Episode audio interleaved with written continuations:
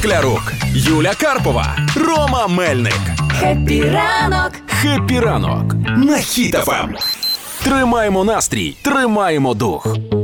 Полтавські рятувальники допомогли вибратись п'ятирічній дитині з поштомату. Як вона там опинилась, від кого вона ховалась, не хотіла йти в школу? Чу, так а що, що тут такого? Ну, е, мужикам дорослим можна в бебі-боксах через кордон їхати, а дітям в поштоматі не можна, чи що? Ну, виходить, да.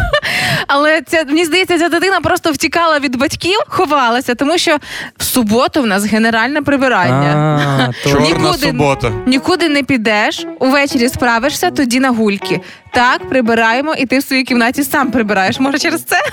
І після слів ти нікуди не підеш, в його в голові промайнуло не піду, а повезуть. Повезуть. Ну, ну можливо, це сама нова пошта тестує якусь нову доставку. Можливо, можливо, можливо.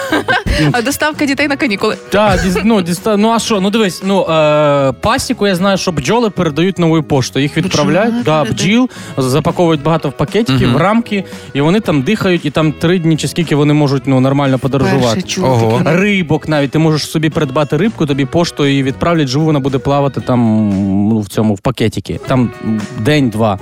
Вау. Ну а діти що? Ну так це економія, це економія. Ну тобі треба кудись відвести дитину. Є пошта. Ну де ж- це ж дешевше. Е, знаєш, зізванюються ба- е, батьки з бабушкою і кажуть: слухай, я- ти можеш зустріти малого в п'ятницю з автобусом. Вона каже, слухай, я в п'ятницю не можу, новою поштою передай, я потім заберу. Кур'єром, кур'єром. І кур'єр на велосипеді привозить його. Тому тепер у бабусі дідусів є час підготуватися морально до наступного сезону канікул і отримувати своїх внучат. Ну поштою, що так швидше.